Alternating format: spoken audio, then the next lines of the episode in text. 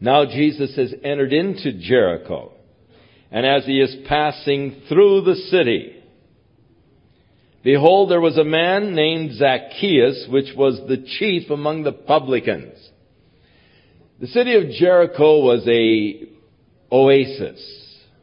It was a resort town. It was the Palm Springs, except even more lush. The winters can get quite cold in Jerusalem. They get even an occasional snow. But down in Jericho in the wintertime, the weather is just really perfect.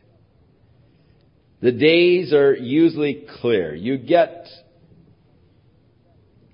less than 2 inches of rain during the year, and yet because it is about 1,100 feet below sea level, there are all kinds of springs and little streams down there in Jericho because of your depth. And there's just these artesian wells or springs, and all of this fresh water, and with the warm temperatures, which are usually in the wintertime into the 80s during the daytime, it just makes for lush growing and a year-round growing season. And there's just great citrus and all types of fruits that are grown there in the area around Jericho. So it became a retreat for the wealthy people. They would all have their winter houses down in Jericho. And Jericho was filled with publicans, that is the tax collectors, because they were the wealthy people, and Pharisees. And so Jesus was passing through Jericho. And there was a man named Zacchaeus, and he was the chief of the publicans, the tax collectors, and he was rich. And he sought to see Jesus, who he was. He didn't. Now, the blind men, when they said it's Jesus of Nazareth, he knew who he was. This man didn't know who he was. But he was curious. A tremendous crowd of people moving along. Who in the world are they thronging after? Who is he? And he could not see because he was so small, short little fellow. Could not see over the crowd, and he dared not to venture into the crowd because people knew who he was and they hated him. He was public enemy number one. He was the chief of the tax collectors, and to go in and try and work his way through the crowd to see Jesus, he would have been beaten to death. I mean, he would have been elbowed, gouged, pinched, and I mean, they would have really got him if he dared to get in a crowd. He knew better than getting into a crowd of people. So he saw that Jesus was going down the street. He ran ahead of him, climbed up into a sycamore tree, and waited for Jesus to pass under, just so he could see this man. Didn't know who he was, but he just wanted to see him. And to his amazement, as Jesus came to the tree, he looked up and he saw him, and he said, "Come down, Zacchaeus. Hurry up, because today I must abide at your house."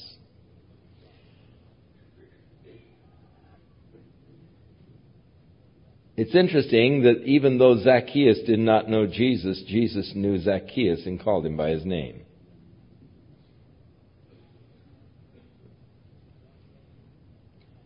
John tells us Jesus did not need that any man should testify him of men, because he knew men and he knew what was in men. He knew what was in the heart of this man. Now, there are many ways that Jesus could have gone to Jerusalem without going through Jericho. I think that he went through Jericho just because he knew there was this man there whose heart was yearning for God. I think he made a detour in order that he might meet Zacchaeus.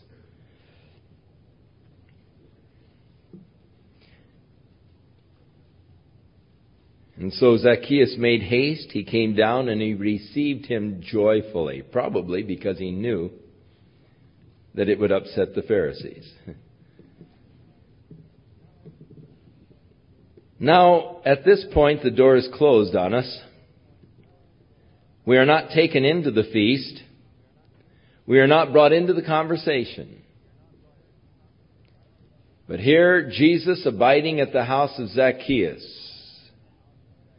began to talk to him, no doubt about the kingdom of God, no doubt about life and the real values of life. Probed his heart, his soul. Outside, where we must stand with the crowd, we hear only the murmuring of the Pharisees against Jesus for going in to the house of a sinner. Where they murmured against him, saying that he had gone to be the guest of a man who was a sinner. Outside, there was that mulling around of the crowd as they waited for Jesus to come back out. They probably heard an occasional roar of laughter come from within the house. You say, oh, you believe Jesus laughed? You bet I do. I think that he had a keen sense of humor. I do not picture him as always very sober. And I think that it was a very tragic period of the church when somberness became equated with spirituality. And it was a sign of unspirituality to smile. So the ministers took on such a, well, they wore the black suits. And they took on that quality of tone in their voice and that very somber, serious, sober, good morning. You know, and they would set their face in a very, you know, and you think, oh, what a spiritual man, you know. So sober, so serious. I think of Jesus as a regular fellow. I can see him just laughing with the disciples, slap him on the shoulder. You know, just a man's man. But yet there were those periods of silence where they didn't hear the laughter outside, those times when Jesus was probing, talking, dealing with Zacchaeus. Now the doors are opening again. And Zacchaeus is standing there before the Lord. Short little fellow, probably looking up at him. Lord, a half of my riches I'm going to give to the poor. And if I've taken anything from a man falsely, I'm going to restore to him fourfold. And Jesus answering and said, today, salvation has come to this house, inasmuch as he has become a son of Abraham. Now, there are two ways to look at that.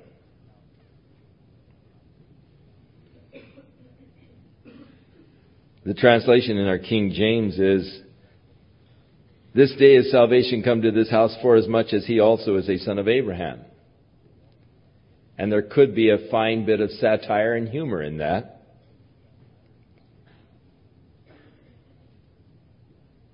Anytime you hear a Jew say, I'm going to give away half of my riches, you know that salvation has come to his house. You know, one of these type of Jews that Zacchaeus was. But the other is probably the correct. Inasmuch as he has become, and either translation can be accepted, a son of Abraham. Paul tells us that Abraham was not the father, that it wasn't the physical descendants of Abraham that would inherit the kingdom of heaven, but the spiritual descendants. For Abraham was not the father of the physical seed, but of the spiritual seed of those who would believe as their father Abraham, who believed God, became the father of the spiritual seed, those who would believe and trust in God. And so we are children of Abraham through faith, Paul teaches us. So Jesus could be using that spiritual application. Now, through the faith that is in this man, he has become indeed a son of Abraham, that is, a spiritual descendant. There were Jews who said to Jesus, "We are of our father Abraham." Jesus said, "If you were of your father Abraham, then you would have known me, because Abraham testified of me and he saw me." And they said, "You're not 50 years old. When did Abraham see you?" And he said, "Before Abraham was, I am." And then Jesus said, "But you're of the father, the devil, not the sons of Abraham. We have Abraham for our father." And he said, "Don't say that. Don't you realize that God can raise up rocks as children of Abraham if he wanted?" It's the spiritual seed. Those who believe Abraham is the father, and those, so we have become children of Abraham through our faith, and heirs then of the promises of God that were given to Abraham. They are ours because we are the spiritual sons of Abraham, the man who believed God, and we are his spiritual sons. Now, you can't carry that too far, as some people tragically do, and say, "Well, the church is Israel." No, the church is not Israel. And God is going to yet deal with the nation of Israel as he has promised. But Jesus then said to the crowd, those who were murmuring, "For the Son of Man has come to seek and to save that which was lost." Fine, Paul, you were murmuring because I was a guest of a sinner. But that's who I came to seek. That's who I came to save. And as they heard these things, he added a parable, because they were near to Jerusalem, and because they thought that the kingdom of God should immediately appear. Now, they had heard Zacchaeus saying, "All that I have, half of it, I'm going to give to the poor." Now, Jesus accepted that, didn't he? He said to the rich young ruler, "Sell everything that you have and give to the poor." But now with Zacchaeus saying, "A half of what I have I give to the poor, and I restore fourfold anything that I've taken dishonestly," Jesus said, "Salvation's come to this house." So you see, it isn't a demand that I have to sell everything to follow Jesus. It's just that I can't let that be my God. No man can serve two masters. You cannot serve God and mammon.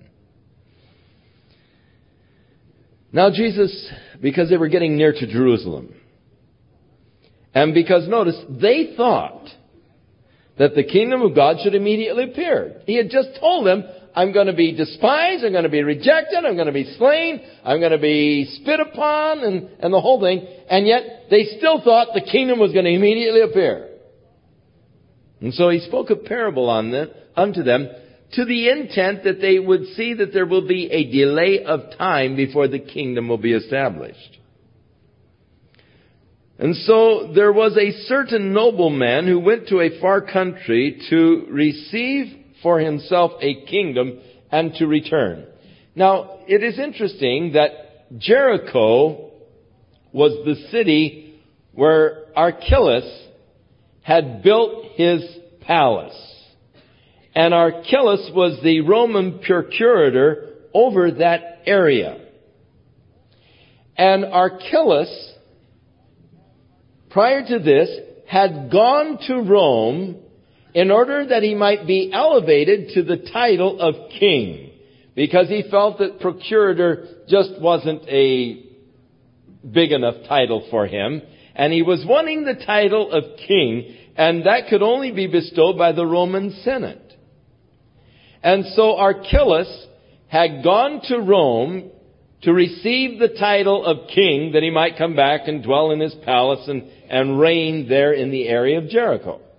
And when he went to Rome, he left his duties in the hands of some of his subordinates, with whom he left the funds that they might run the affairs of state. With Archelaus, however, there were other emissaries who went to Rome and spoke in the Senate against him, and rather than receiving the title of king, the Roman Senate took away his position even as the procurator of that area. So Archelaus had sort of a bad experience, much as did Herod later, who went to Rome with the same desires and was actually banished to Spain.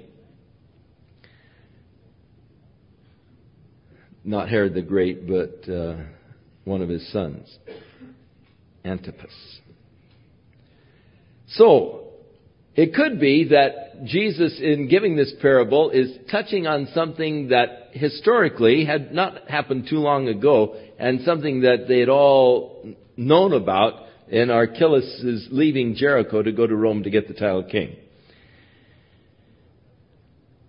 But there was a certain nobleman went to a far country to receive for himself a kingdom and to return. And he called his 10 servants and delivered to them 10 pounds. And he said unto them, occupy till I come. Now, this is the word of Jesus to the waiting church. Occupy till I come. We are not to sit back and say, well, the Lord is coming. There's no sense of finishing my education. Well, the Lord is coming. There's no sense of, not entering into this business venture. Or let's just wait because the Lord is coming. We are not to plan our lives. Well, let's go out and charge everything because the Lord's coming. We won't have to pay for it.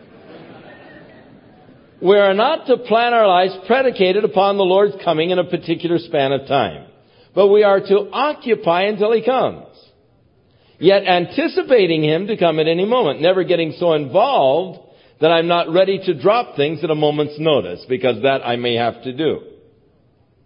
I am to use the time that I have wisely in my serving the Lord. I'm to occupy until He's come. But never to just sit down and say, okay, Lord, we're just going to wait now here until you come. Oh, praise the Lord, and have a glory hallelujah meeting as we're waiting for the Lord to come and rapture us. Never. We're to occupy. We're to keep busy until He comes. And so He delivered the 10 pounds and He said, now occupy till I come. But his citizens hated him, as did those of Archelaus. And they sent a message after him, saying, we will not have this man to reign over us. And that's exactly what they had sent to the Roman Senate concerning Archelaus. We will not have him reign over us. And so it came to pass that when he was returned, having received the kingdom, which Archelaus did not do, then he commanded these servants to be called to him, whom he had given the money, that he might know how much every man had gained by trading. Then came the first, and he said, Lord, your pound has gained 10 pounds. And he said unto him, well, thou good servant, because thou hast been faithful in a very little, you will now have authority over 10 cities. And the second came, saying, Lord, your pound has gained 5 pounds. And he said likewise to him, be thou also over 5 cities. And another came, saying, Lord, behold, here is your pound, which I have kept laid up in a napkin. For I feared thee, because I know that you're an austere man. You take that which you did not lay down. You reap that which you did not sow. And he said unto him, out of your own mouth will I judge you, you wicked servant. You knew that I was an austere man, taking up that which I did not lay down and reaping that which I did not sow. Therefore, you should have given the money to the bank, that at my coming I might have required at least my own with interest. And he said unto them that stood by, take from him the pound and give it to him that hath 10 pounds. And they said unto him, but Lord, he has 10 pounds. For I say unto you that unto every one which hath shall be given, and from him that hath not, even that which he hath shall be taken away from him. But those mine enemies, which would not have that I should reign over them, bring them hither and slay them before me. Those people that say, we'll not have Christ to rule over us. They'll be brought before judgment and destroyed. However, those servants to whom he has entrusted his goods will be judged according to what they did, their stewardship of those goods with which they were entrusted. Now, it is interesting here that their reward is in their place of rulership in the kingdom, when the Lord comes to establish his kingdom upon the earth. The Bible teaches that we will reign with him over the earth. To the church of Thyatira, to him that overcometh, will I grant to sit with me in my kingdom, and they shall rule over the earth with a rod of iron. Actually, in the book of Revelation, the first chapter, unto him who loved us and gave himself for us, who has redeemed us, and we shall reign as a kingdom of priests with him upon the earth. And then in Revelation, the 5th chapter, thou art worthy to receive glory and honor. No, that's 4th chapter. In the 5th chapter, thou art worthy to take the scroll and unloose the seals thereof, for thou hast redeemed us by thy blood out of every nation, kindred, tribe, tongue, and people, and hath made us unto our God kings and priests, and we shall reign with thee upon the earth. So the church reigning with the Lord upon the earth. Now, reigning over 5 cities, reigning over 10 cities, reigning over 2 cities, according to our faithfulness with what God has entrusted us now. As I am a steward of God's things. I don't know what it's going to take to get Hawaii, but I'm working towards it.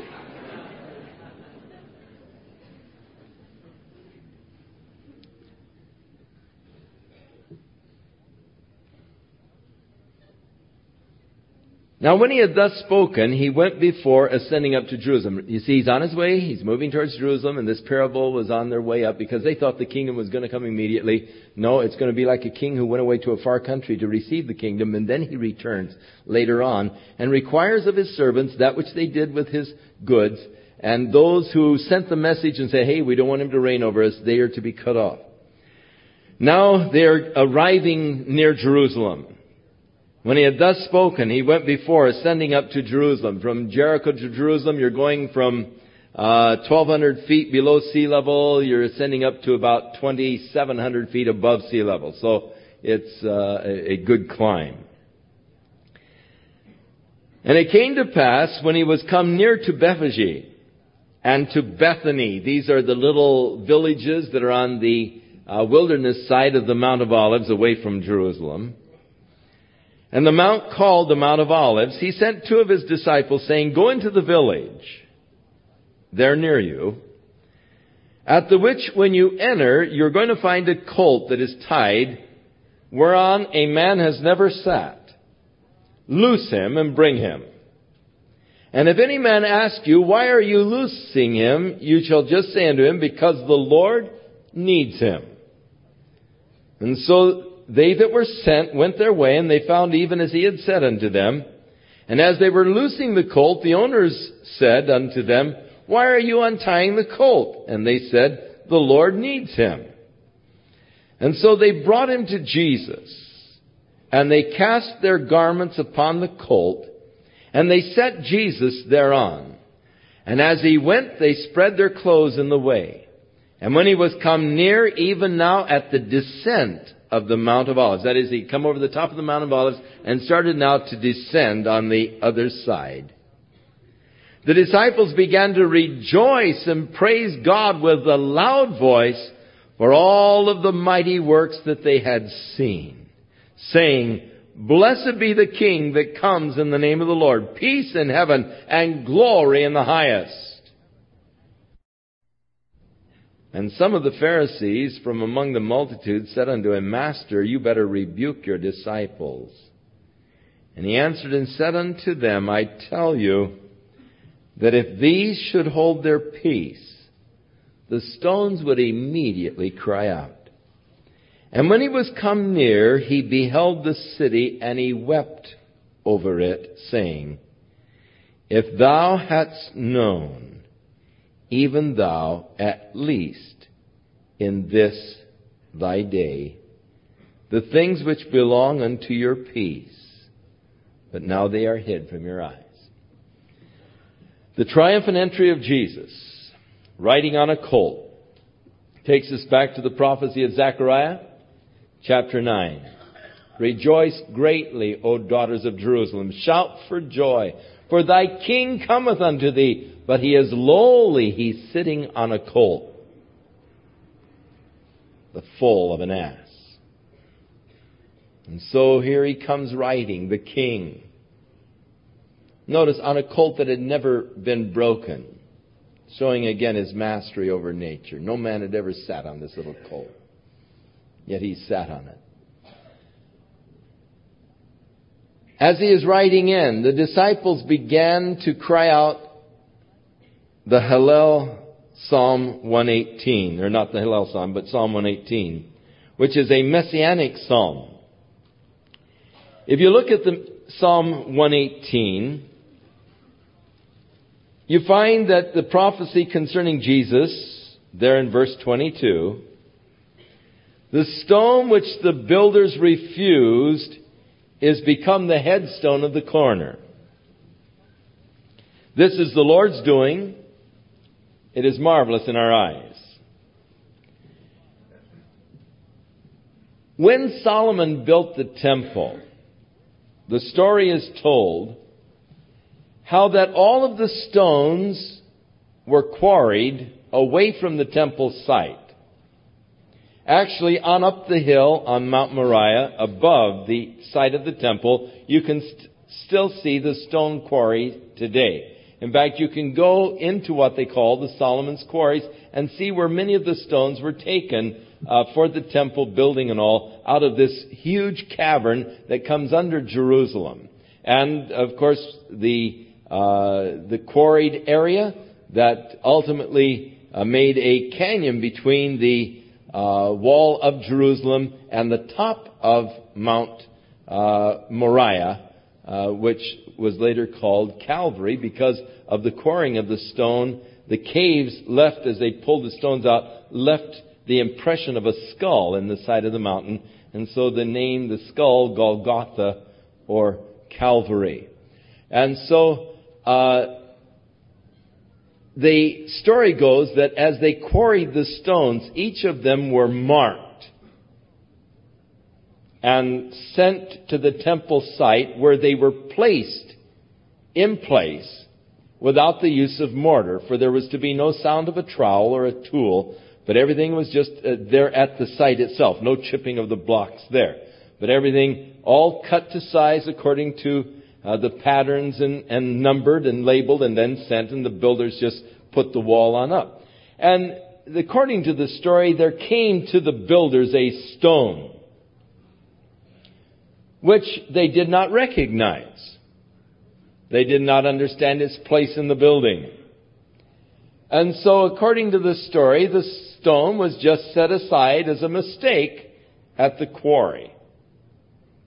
And in the years that it took to build the temple, ultimately, they came to the completion and the time for the dedication. But they were missing one stone, the chief cornerstone of the building. And so the builders sent the message to the quarries, we're ready to dedicate, but we're missing the chief cornerstone. You better send it. And they said, we've already sent it. They said, you can't. We don't have it. And, well, here's our records. Look, it's been sent. We've already sent it. And so finally, some fellow found this stone. Now the bushes had overgrown, and they pulled it out, the stone that had been set aside by the builders. And sure enough, it was the chief cornerstone. And so they put this thing in place and had their dedication. That's the story. Whether or not it is authentic or not, I don't know. But here is a reference. The stone which was set of naught by the builders, the same has become the chief cornerstone. And Jesus, of course, is that stone. The builders of that whole Judaic religious system set him aside. But yet, as Jesus said, upon this rock I will build my church, and the gates of hell shall not prevail against it. The chief cornerstone upon which the kingdom of God is to be built is the stone that was set aside by the religious leaders and of the Judaic religious system. So definitely a prophecy of Jesus Christ. Peter makes reference to it, and the best commentary you can get on the Old Testament is the New Testament. You know that.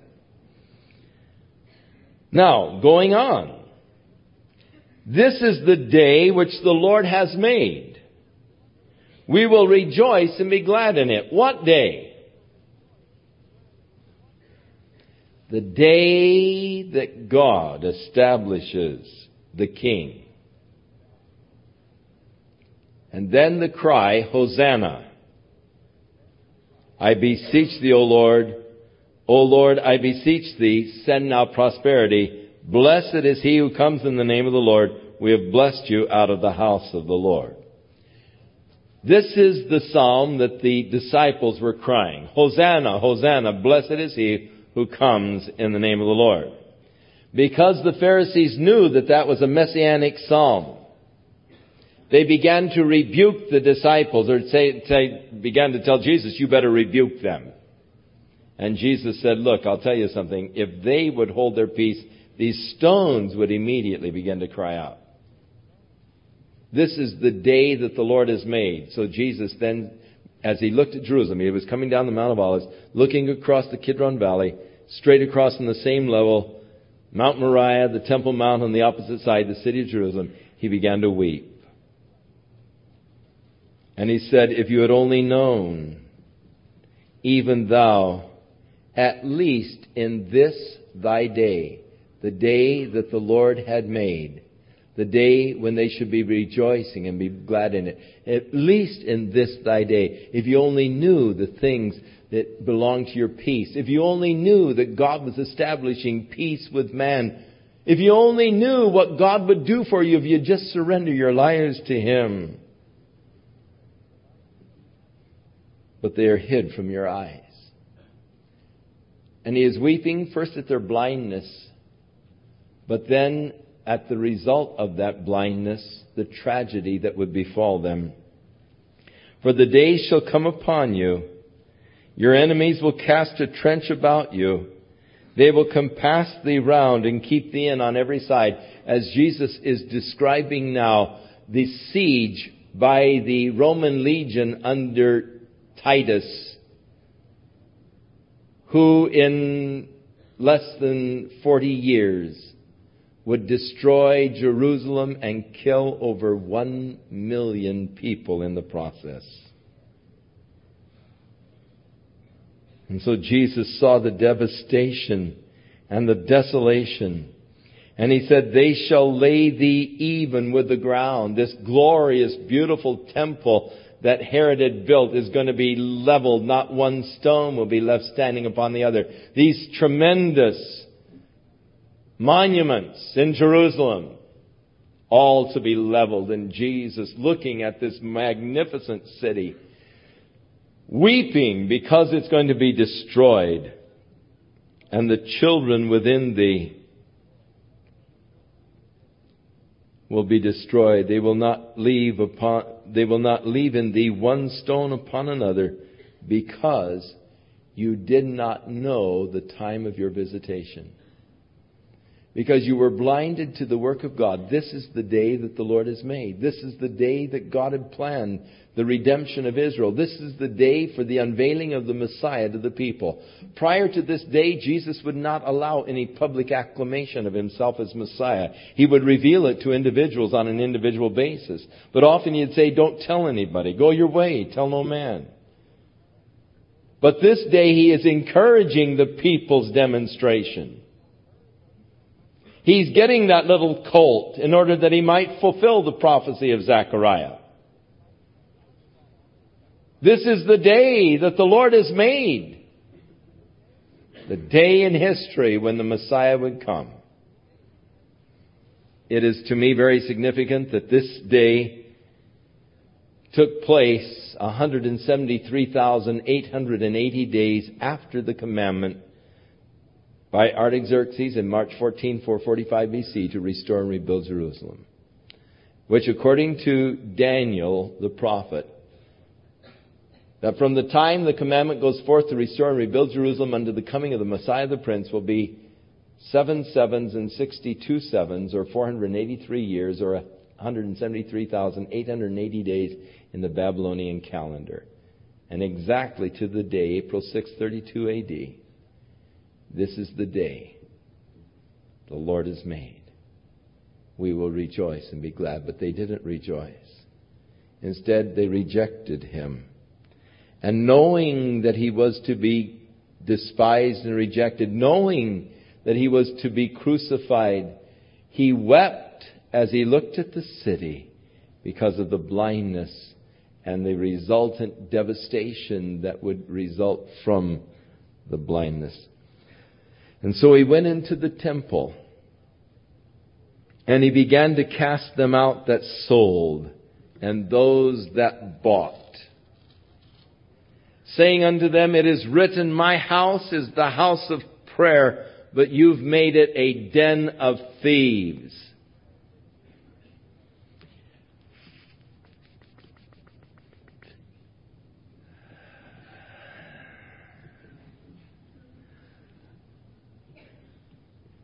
I believe that if Jesus came today to his church, that he would be doing a lot of cleaning up.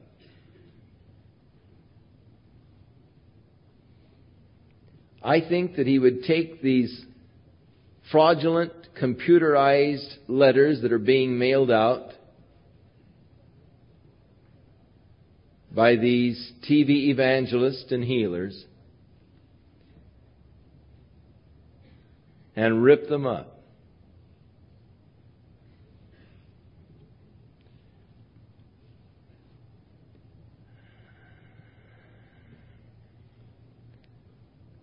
It is interesting to me that in a lot of the mail that I receive,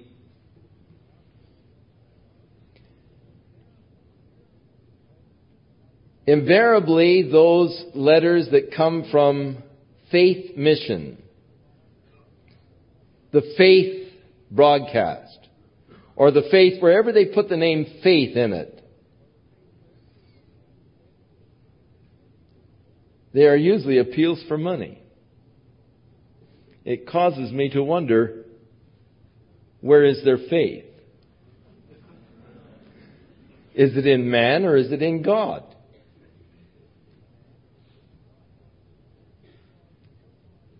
And these men who are willing, through their great faith,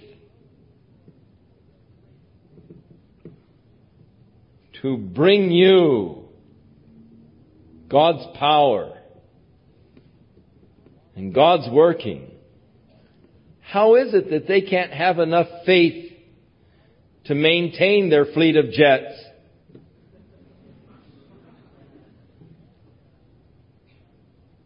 In the Lord, but have to rely upon their mailing list and their gimmicks.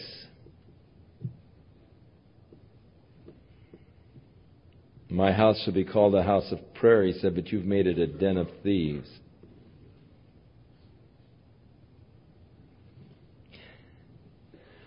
I thank the Lord that I'm not as other men.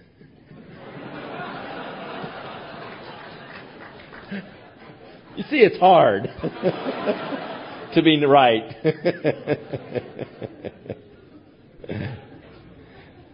No.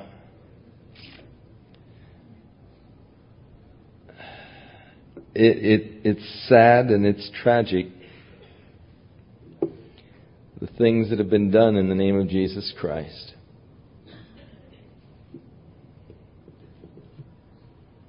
The things that are being done in the name of Jesus Christ.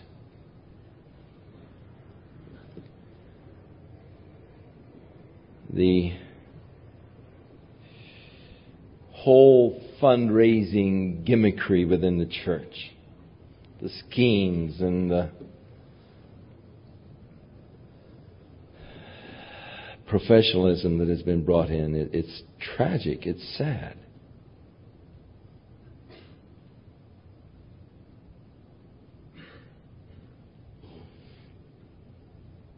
Let's just pray a moment. Father, we pray that you'll keep us from the trap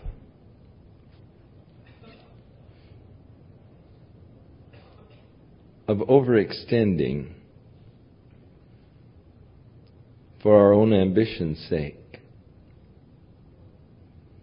and thus creating financial pressures as we're trying to keep alive programs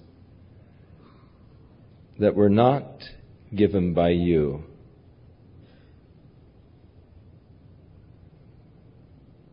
But were only designed to fulfill some ambition or need that we have.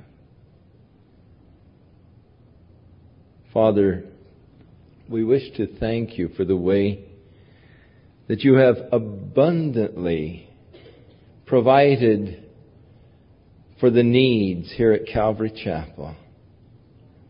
Thank you, Lord, that you have given us far more, a surplus, that through this surplus we can broadcast thy word around the world, Lord. And yet, just depend upon you and never have to ask, Lord. How we thank you for this, Father. For we recognize it, Lord, is your work. You've done it, and we thank you, Lord, that you have provided abundantly so that we've not been tempted to stoop to gimmicks or some other method of raising funds. God, I pray for those that have been caught in that trap. I ask, God, that you will convict them of the distortions and fraud and lies. And may they cease, O God, their fraudulent ways.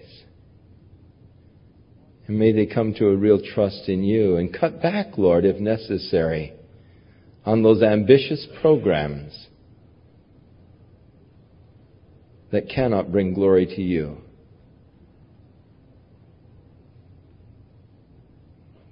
In Jesus' name, Father. Amen.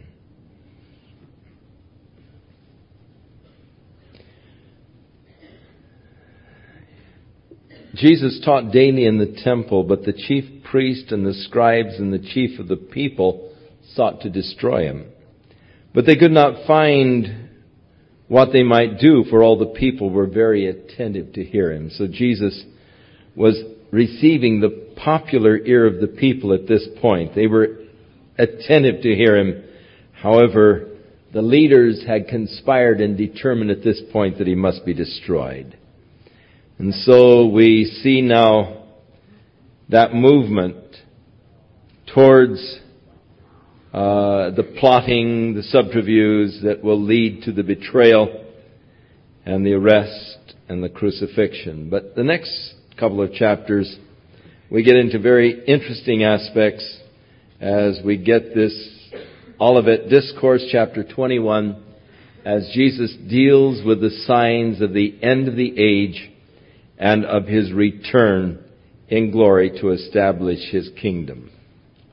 So, next week, chapters 20 and 21. You know, at the board meeting, it is great that the first thing we usually do after the minutes, well, we have a Bible reading and prayer, and then the minutes, and then the treasurer's report, and then we have a praise and worship time, as we just praise the Lord for the marvelous way that he has provided for the needs here at Calvary Chapel, more than what we need, so that we are able to expand the ministry and are constantly looking for just new ways to extend and to expand the ministry of the Word of God that he has given to us here. And so as the result of the prayers, the establishment of the Word for Today broadcast, and we are presently negotiating time on the radio in Monte Carlo that has 1 million watts of power that covers all of Europe and North Africa. We are planning to go on the Far Eastern Broadcasting Corporation that covers all of the area of the Philippines on into large areas of China, into India, and also into a radio station in South America that covers all of the South American continent, and just continuing to expand the ministry of the Word of God, just the teaching of the Word of God to people around the world, so that that which God has used to bless us here can also become a blessing to people around the country. And it is thrilling to be able to go into these various cities and to meet thousands of people whose lives are being blessed, strengthened, and are growing through the study of the Word of God, through the Word for Today radio broadcast, half-hour daily, all over the United States, and now moving out to powerful stations that will cover the world, actually. So it's a thrill that God has provided that we can do this, and it all is generated just right here, the surplus funds that the Lord brings in to expand His work this way. And it's just what a blessing. So we have a neat praise time every month at the board meeting as we just praise the Lord that He has so abundantly provided. Just like He said, He would do exceeding abundantly above all that we ask or think. And that's exactly what He's doing. Exactly what He's doing. And we just praise Him for it. May the Lord be with you. May the Lord bless you and keep His hand upon your life this week. May your life in Christ be enriched. May you grow in your walk and fellowship with Him. May you enter into that fullness of the walk in the Spirit. In Jesus' name.